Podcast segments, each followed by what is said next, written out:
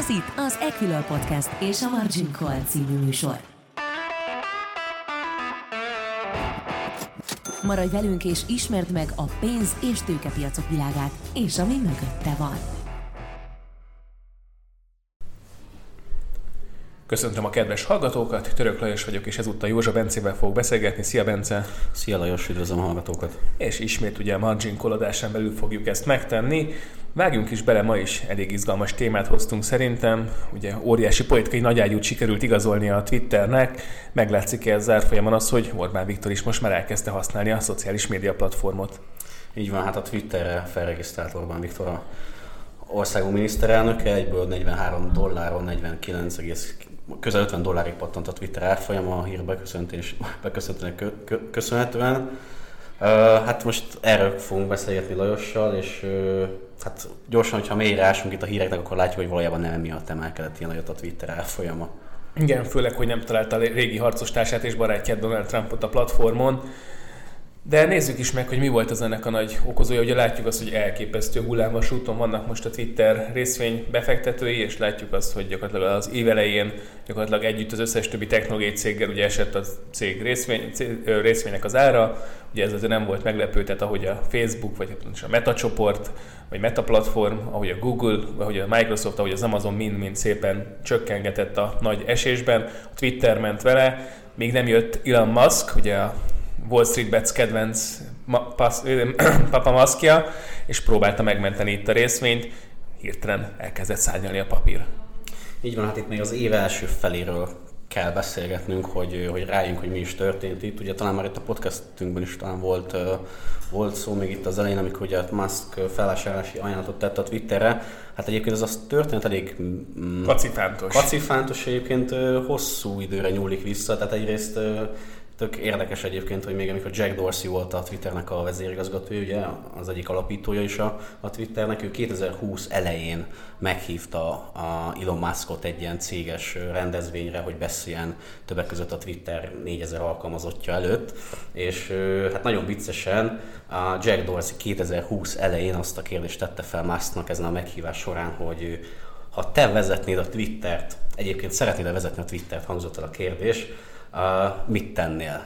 Na most hát akkor Musk egyébként 2020 elején hasonlóan, hasonlóan rájött, hogy mi, mi lehet itt a problémája a Twitternek, mert akkor is azt mondta, hogy hogy szerinte ke- kellene kezdeni valamit a Twitteren lévő hamis fiókokkal. Na most mindegy visszakanyarodva egyébként itt a jelenre, hát látjuk, hogy néhány évvel később val- valóban az a kérdés szegeződik Musknak, hogy na mit tenne a Twitter, ha az övé lenne, hogy az év elején, az év első felében először belevásárolt egy 9%-os részesedést a Twitterbe, majd ezt követően egy felvásárlási ajánlatot tett a, a Twitter egészére, amivel gyakorlatilag privát cégi visszavásárolna a Twittert, kivonna, kivonnák kvázi a tőzsdéről, ugye, és egy 44 milliárd dolláros ajánlatot tett ugye a Twitter Twitterre, ez részvényenként 54,2 dolláros felvásárlási ajánlatot jelent. Igen, ez érdekes egyébként. 2020-ban ezt még csak viccesként és inkább baráti felvásárlásként jelentett volna meg, és ebből egy gyakorlatilag egy ellenséges felvásárlás. Ugye kezdjük azzal, hogy honnan lenne meg erre a pénz, ugye ez az egyik nagyon nagy kérdés. A másik az, hogy vajon miért nem.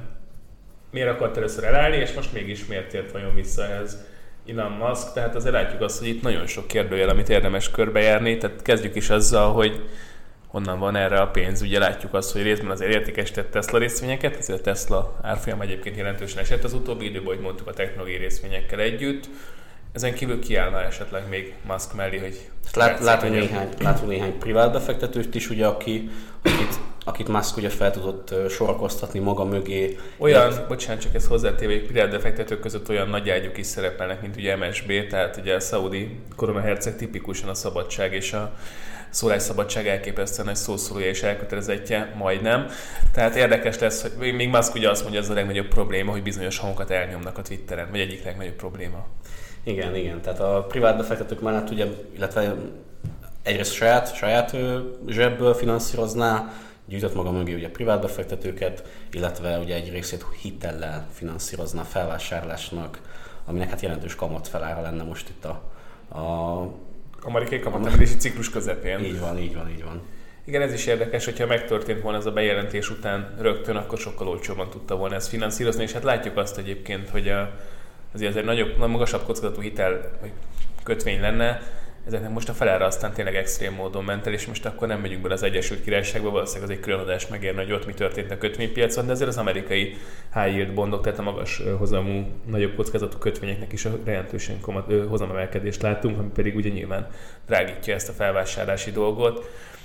És ugye akkor egyszer csak azt mondta, hogy mégse vesszük meg Musk. Hiába mondta azt, hogy megvesszük. Ez is érdekes volt egyébként, hogy ezt úgy mondta, hogy minden jogáról korábban lemondott arról, hogy bármiféle elállási jogot szerezzen magának. Nyilván ez még ugye a nyár közepére nyúlik vissza, tehát ott a, a júniusi hónapokban elkezdődött egy vita azzal kapcsolatban, hogy itt most a, a kvázi kamu profilnak mondott felhasználók aránya mennyi lehet a Twitter teljes ökoszisztémáját tekintve. Most az nagyjából tudjuk ugye a statisztikák alapján, hogy, hogy a Twitternek összesen még durván van egy 400 millió havi aktív felhasználója, és Musk, vagyis a Twitter menedzsmentje azt mondta, hogy a hamis profilok aránya, a botok aránya az nagyjából ennek az 5%-a vagy abban maximalizálta, az 5%-ban maximalizálta, míg, míg Musk erre bizonyítékokat szeretett volna kapni a Twitter menedzsmentjétől, illetve ő folyamatosan azt mondta, hogy enne, ennél sokkal magasabb az arány, ő, ő el tudna képzelni 20-25%-os kamu profil arányt is. Egyébként néhány ilyen a érdekes statisztika egyébként van a, a Twitter házatájáról, tehát itt most főleg amerikai adatokra kell gondolni, tehát az például látszik, hogy a, a Twitter a tweetjeinek a 92%-át azt a felhasználóbázis 10% generálja. Tehát ez már, ez már, egy, elég, ez már egy elég erős jelzés. Most nyilván itt ilyen Pareto elv alapján gondolatunk arra, hogy alapvetően nyilván itt a, a, a, a, a, tweet, tweetek nagy részét azt, azt nyilván a, a felhasználóbázis töredéke adhatja, de, de nyilván nem ekkora mértékben. Egyébként egy kicsit erre kitérve szerintem ez egy érdekes kérdés, hogy miért olyan fontos, hogy hány valós felhasználó van. Tehát, hogyha belegondolunk abban, főleg pénzbőség idejében volt igaz, amikor nem azt figyelték az elemzők, meg nem azt kellett elemzőként nekünk figyelni, hogy mennyi pénzt csinál egy cég, mert hogy nyilván mi azt szerettük mérni korábban, hogy milyen profitabilitása, milyen bevétellel rendelkezik egy cég, milyen különböző marzsok vannak, és ugye a pénzbőség korábban át kellett ilyen alternatív mérőszámokra, hány user van egy cégnél, azokra mennyi értéket teremthetnek, és tényleg az volt, hogy fel kellett szorozni az aktív felhasználó bázist egy bizonyos dollár számmal attól függően, hogy ki hol élt, és így próbálták meg értékelni. Ugye a Facebooknál is ezt láttuk sokáig, hogy gyakorlatilag felszorozták a növekedény számokat, a Netflixnél is hasonlókkal találkoztunk, tehát ahelyett, hogy a tradicionális árazási metodikákat használták volna a Wall Street vagy akár mi elemzőknél, rászorultunk ilyen másodlagos mutatószámokra, ugye nem tudom, valaki követi ugye a Silicium vagy nevű ilyen HBO sorozatot, ott volt egy ilyen vicc még korábban, hogy ne a, a cégalapítónak a legfontosabb tanács, hogy nehogy a profitba meg a bevételbe gondolkodjon, mert akkor megkérdezik, hogy mennyi lesz, hanem találjon ki valami olyan metrikát, amit könnyű növelni, és nem kérdeznek rá soha, hogy az miért növekedett és hogyan. Tehát ezt látjuk azért most is, hogy Igaz, hogy van egy nagyon nagy aktív felhasználói bázis, és nyilván most ezen veszekednek, de azért pénzügyeket is lehet, hogy érdemes lenne megnézni, esetleg a jövőben, hogy végre vége a pénzbösének erre is sor fog kerülni. Így van, nyilván itt uh, növekedési cégként, vagy hát akik magukról úgy gondolnak, mint növekedési cégek, ők próbálnak kvázi valamilyen alternatív KPI-okat találni saját maguk számára, amit, ami alapján tudják növelni, vagy, vagy tudják követni az ő növekedésüket, vagy teljesítményüket. Igen, itt még nyilván itt a beruházások azok még jelentős részben ugye a profit kárára mennek, cserébe a növekedést követik. Nyilván a Twitter esetében is elsősorban ugye a havi aktív felhasználók, aztán a napi aktív felhasználó szám növekedését vagy változását érdemes követni. Ugyanezt teszi egyébként az összes többi social media is, a mai napig még a legnagyobbra nőtt Facebook vagy Meta platform is a Facebook adat közlései során. Csak hát sokkal nagyobb számokat látunk a Facebooknál. Tehát, hogyha azt nézzük meg, hogy milyen számokat produkál a Facebook a Metával szem, vagy a, a Twitterrel szemben, akkor azt látjuk, hogy még a Twitternek ugye közel 400 millió havi aktív felhasználója, addig a Facebook esetében ez 2,9 milliárd. A napi aktív felhasználók terén szintén a Twitternél van egy 206 milliós napi aktív felhasználó szám, a Facebooknál ez közel 2 milliárd. És ugye nyilván ez, ez azért fontos, mert itt a monetizálhatóság szempontjából nem mindegy, hogy, hogy mit mondunk a, a, a marketingeseknek, vagy a reklám szakembereknek, vagy akik nálunk akarnak ugye hirdetni. Igen, és azért a Facebooknak, bocsánat, az is egy nagy előnye, hogy, hogy ott azért sokkal több adattal rendelkeznek egy felhasználóról. Tehát még nyilván a Twitteren is azért nyilván az, hogy miket, kiket követ valaki, illetve mikre válaszol, miket lájkol, az is egy fontos információ, de azért Twitteren sokan ugye önkéntesen sokkal több és sokkal magasabb információs bázist adnak meg, hol lakik, milyen idős, hol dolgozik esetleg, tehát sokkal több információval rendelkeznek, így is sokkal értékesebb adattal rendelkeznek. Ehhez képest azért elég extrémnek tűnik most ez a 44 milliárd dolláros árazás, amit ugye Musk beígért. Így van, hát véletlenül az is próbált ugye kihátrálni, mert a tárgyalás ideje közben már elkezdődött egy jelentősebb korrekció az amerikai tőzsdéken is, és hát Musk úgy gondolta, hogy vélhetően ezt olcsóban is meg fogja tudni majd vásárolni ezt a céget. Hát most úgy látszik, hogy, hogy, hogy ez lehet, hogy nem fog sikerülni. Ugye még július 9 vagy 8-án jelentette be Musk azt, hogy itt a, a hamis profilok aránya miatti vita miatt, ő azt mondja, hogy akkor felmondja a felvásárlási megállapodást a Twitterrel.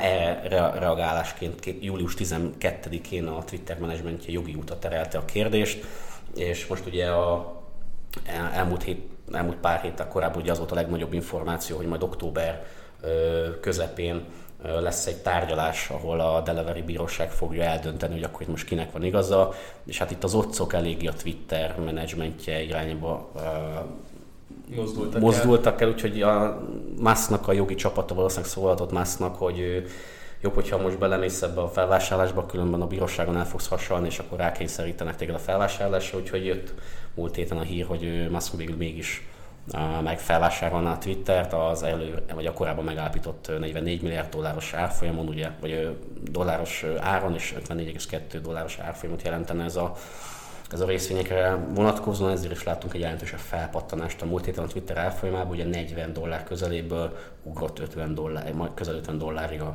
a Twitter árfolyama. Visszatekintve egyébként, bocsánat, még a, a platformra, hogy úgy beszélgetünk ugye a Facebook meg a, meg a Twitter kapcsán, hogy viszont a Twitter számlájára lehet azt írni, hogy ami, ami, ami, ami, ami talán hátrány az elmúlt időszakban a Facebooknál, vagy hátrányként emelték ki, hogy a fiatalabb korosztály szempontjából egyre kevésbé népszerű a Facebook, mint platform, egyre kevésbé aktívak a fiatalok a Facebook platformján. Na most a Twitter esetében pont az ellenkezője ellenkezőjét láthatjuk. Tehát azt látjuk, hogy a legnépszerűbb korcsoport a Twitter esetében az a 25 kötőjel 34 fős korosztály, ez gyakorlatilag az aktív korosz, vagy az aktív felhasználóknak a közel 40%-át adja az Egyesült Államokban, és a, a tweetek 52%-a 2020-as évben, amikor, amikor még így van, vannak pontos adataink, 52%-a az a Z-generáció az generációs felhasználóktól jött, ugye, akik 1997 és 2012 között születtek, eh, ami, ami, ami egy kifejezetten jó indikátor lehet a, a platformnak így a, a, az életét eh, tekintve, tehát azt még látjuk, hogy ebben van még potenciál. Maradj velünk! Ez a Margin Call, az Equilor pénzügyi kibeszélő podcast műsora. Ugye az adás első felében beszéltünk erről az egész felvásárlásról, és ugye gyakorlatilag Musk a bíróságon inkább visszahőkölt. Kicsit menjünk is ebbe bele, hogy hogyan is nézett ki ez a bíróság. Ugye érdekes, hogy egy Delaware bíróság tárgyalt, ugye gyakorlatilag az amerikai cégek nagyon nagy része remélem, hogy itt van, és ez egy nagyon speciális bíróság sok szempontból.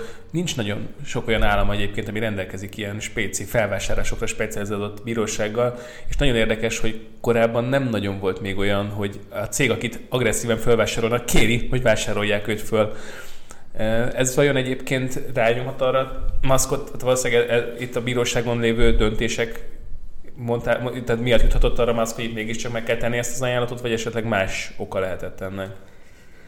Hát én azt gondolom egyébként, hogy minden bizonyal itt a Musknak az ügyvédi csapattal volt az, aki bátorította Muskot arra, hogy, hogy menjen elébe itt az október 17-ére kiírt bírósági tárgyalásnak, mert, mert, mert lehet, hogy keményebb következményei lesznek annak, hogy ott a bíróságon tárgyák itt a felvásárlás, mint hogyha ő a korábban megegyezett összegben felvásárolja a céget. Ugye rengeteg hedge fund fogadott egyébként, azt lát, láthatjuk, hogy hónapokkal ezelőtt már fogadtak arra, hogy, hogy Musk el fog hasalni a bírósági tárgyaláson, és bele fogják kényszeríteni ebbe az 52, vagy 54,2 dolláros részvényeketi felvásárlásba, tehát több hedge fund fogadott erre úgyhogy, úgyhogy itt, itt elég nagy bizonyosság volt ennek a kapcsán, illetve most azt is tudjuk, hogy ugye a, a bíróság ugye azt mondta, hogy akkor, hogyha sikerül megegyezni a, a, finanszírozás szempontjából, meg az ár szempontjából, akkor, akkor semmisé válik itt a tárgyalás. Hogyha mégsem, akkor október 28-áig kitolta ezt a tárgyalást, úgyhogy ha, ha nem sikerül időközben megegyezni a felek között, akkor 28-án mindenképp tárgyalásra fog sor kerülni, úgyhogy, úgyhogy másznak addig van idejét lavírozni, vagy hát most nem is tudjuk pontosan, hogy mi lehet, a, mi lehet az ő célja ezzel, mert lát, lát, látszódik, hogy talán egyes spekulációk szerint hogy itt a finanszírozásból próbál majd valamilyen kiutat keresni magának. Igen, ez egy érdekes, hogy beszéltünk erről, hogy egyre drágább ugye ennek a finanszírozása, ami talán pozitívum volt eddig más számára, vagy nem tudom, hogy pozitív vagy negatívum, de ugye a privát ugye, társai, akik beszálltak, mert egyikük se mondta azt, hogy akkor ők kiszállna, akármi volt itt közben. Érdekes lesz, hogy vajon kihátrál-e bárki Musk mögül, illetve a bankoknak mennyire lesz kedve ezt majd finanszírozni.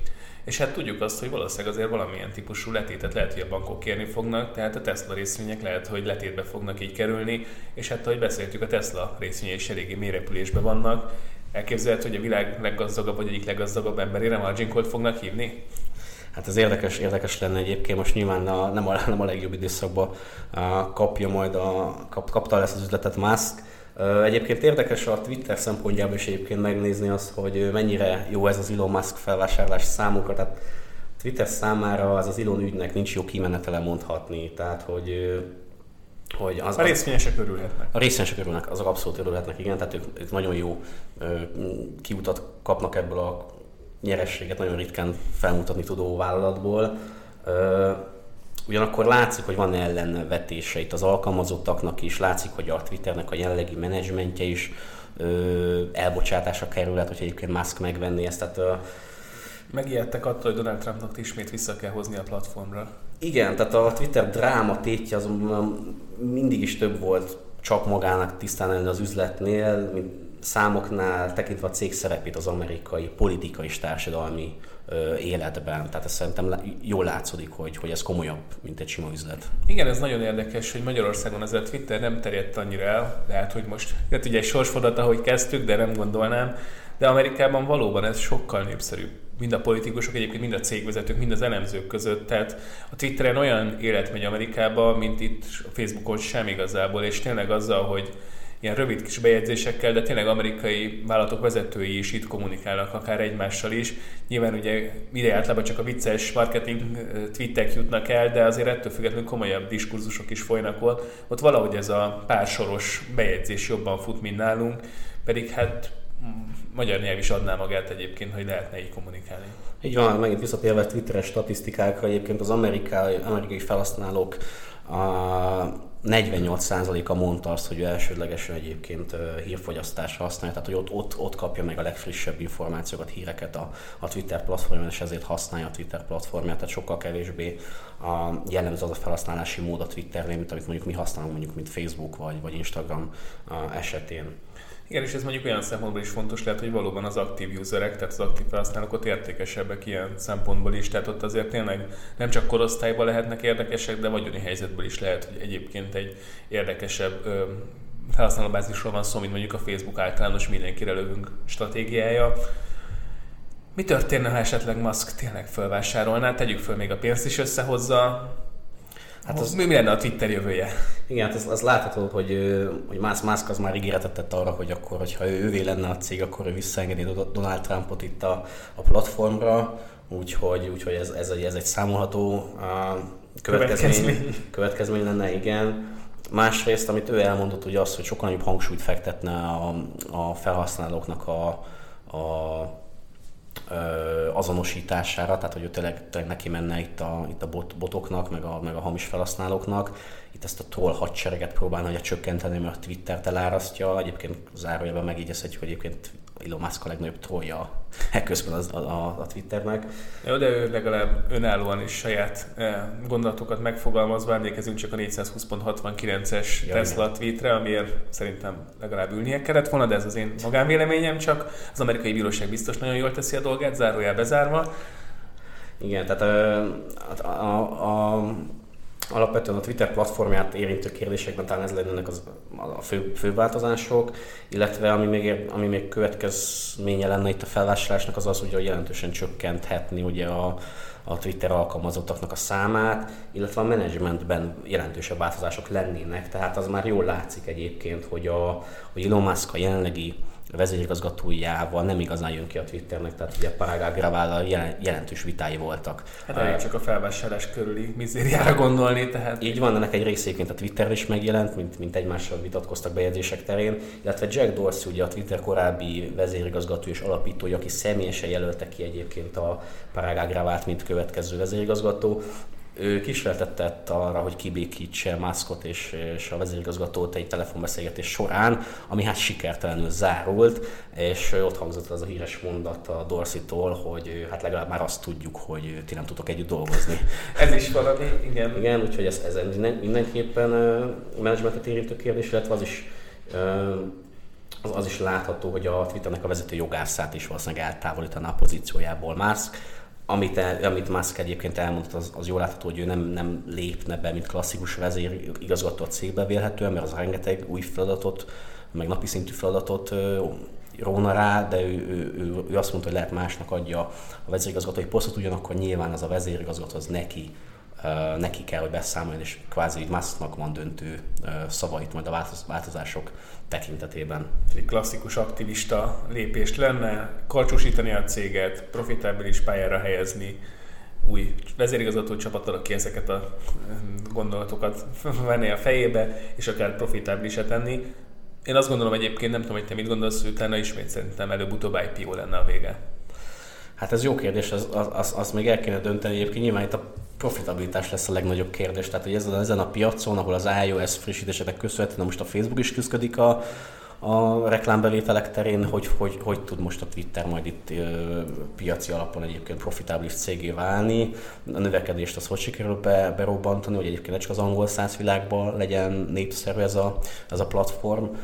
Úgyhogy vannak itt egyébként kérdések, vannak itt egyébként kihívások, amit meg kellene lovagolni első körben a, a Twitternek, hogyha sikerült a, a felvásárlás, illetve a kérdés egyébként, hogy sikerül a felvásárlás. Én továbbra sem benne 100%-ig biztos, hogy október 28-áig sikerül itt a finanszírozást meg, megszerezni a másznak, vagy hogy egyáltalán őszintén meg akarja szerezni a finanszírozást egyébként. Tehát lehet, hogy ő, lehet, hogy ő, itt csak ki akarta tolni itt a bírósági eljárás, lehet, hogy itt van valami titkos uh, masterplanje Musknak, hogy milyen formában, vagy hogy akar majd kihátrálni itt az üzletből. Úgyhogy, úgyhogy szerintem a, aki korábban vásárolt uh, Twitter részvényeket, az már lehet el is adta egyébként, vagy lehet, hogy most tervezi eladni. Itt, itt lehet egyébként érdekes fordulat szerintem az árfolyam, árfolyamot tekintve, úgyhogy, úgyhogy ezeken a szinteken én már lehet nem, nem vásárolnék.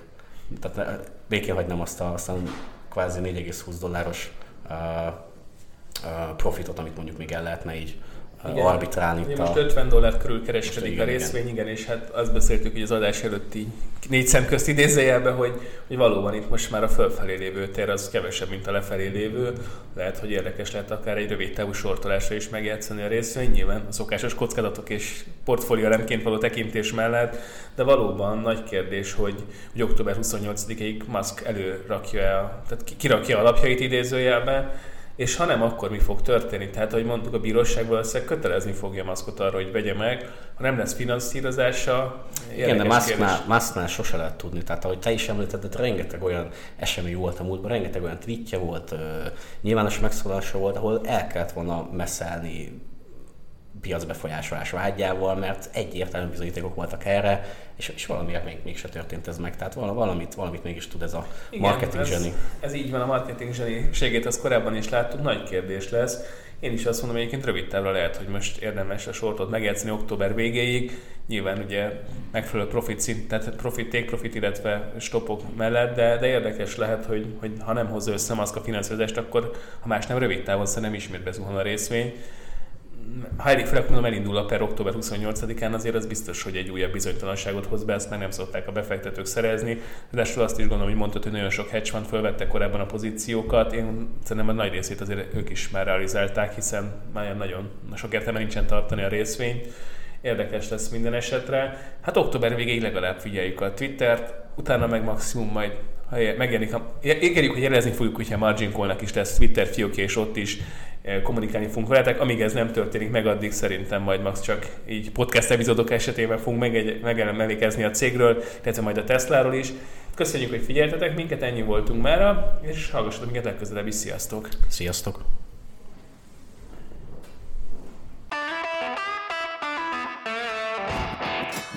Volt a Margin Call, az Equilor pénzügyi kibeszélő podcast műsora. Ha tetszett az adás, iratkozz fel követőink közé, vagy honlapunkon hírlevelünkre, hogy elsőként értesülhess a legizgalmasabb tőzsdei sztorikról. A műsorban elhangzott információk marketing közleménynek minősülnek, és nem a befektetési elemzés függetlenségének előmozdítását célozza. Az elhangzottak tájékoztató jelleggel bírnak, a megszólalók adott időpontban fennálló véleményét tükrözik, nem minősül bármely pénzügyi eszköz jegyzésére, vásárlására vagy eladására történő felhívásnak, befektetési tanácsadásának, továbbá befektetési döntések alapjául sem szolgálhat. Az elhangzottak nem tekinthetők szerződéskötésre vagy kötelezettségvállalásra történő ösztönzésként, azok kizárólag saját felelősségre használhatóak fel. Részletes tájékoztatóért keresse fel honlapunkat www.ekülör.hu